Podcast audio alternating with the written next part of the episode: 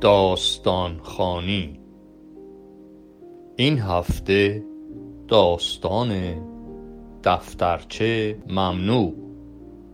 نوشته و اجرا میترا درویشیان.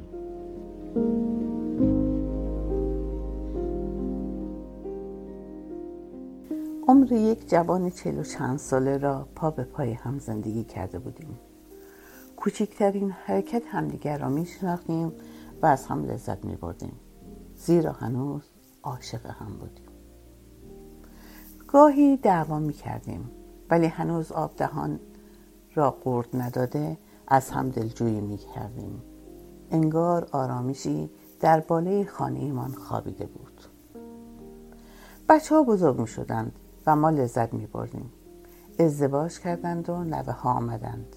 و ما چون درختی سنگین میوه محبت خود را که همان عشق بود می دیدیم گاه فنجانی چای به دست در حیات می نشستیم و خاطرات عمر رفته را مرور می کردیم و می خندیدیم داستان آشناییمان خیلی جالب بود.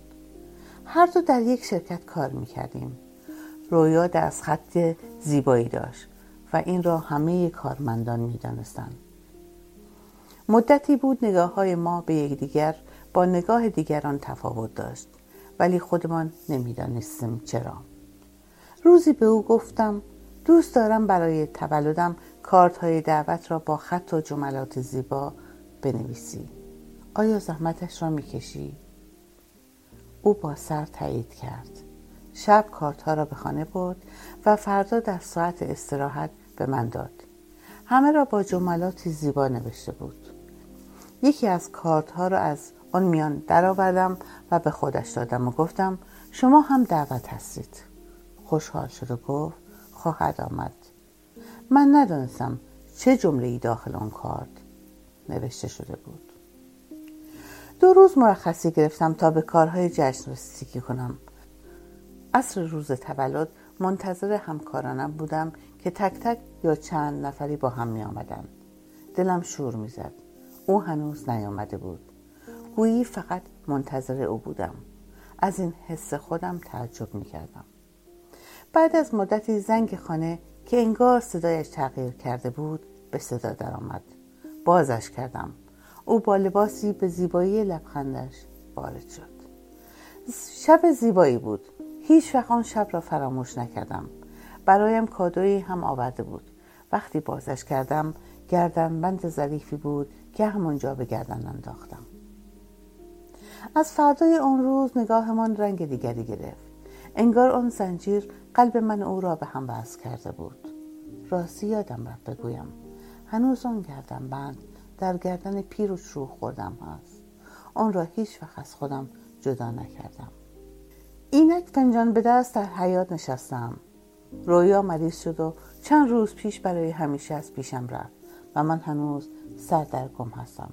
چطور دلش آمد تنها برود؟ چند شب پیش مانند دیوانه ها کمودش را جستجو می کردم و تک تک لباسهایش را بو می کشیدم دلم برایش تنگ شده بود. برای حرف زدنش عطر تنش و در خلوت خود در آن خانه خالی و بیروح اشک می ریختم. صدای حقحق گریم شیشه پنجره را می لرزاند ولی دل به دریا زده بودم. هرچه باد باد باید تنهاییم را زار می زدم بیو بودن را شیون می کردم همانطور که دستم در کمدش بود نوک انگشتم به چیزی خورد که از جنس پارچه نبود. آن را بیرون آوردم. دفترچه بود که رویا خاطراتش را در آن نوشته بود. خاطراتی که برایش مهم بودند. خاطراتی مربوط به پیش از ازدواجمان. صفحه ای را باز کردم و خواندم. انگار صدایش در اتاق تاریک و غم گرفته میپیچید. امروز هوشنگ به من گفت کارت های تولدش را بنویسم. قبول کردم و شب برایش نوشتم. یکی از کارت ها را به حکم قره دست خودم داد و دعوتم کرد. باید کادویی بخرم که هم دوست داشته باشد و هم درد دلم را بفهمد.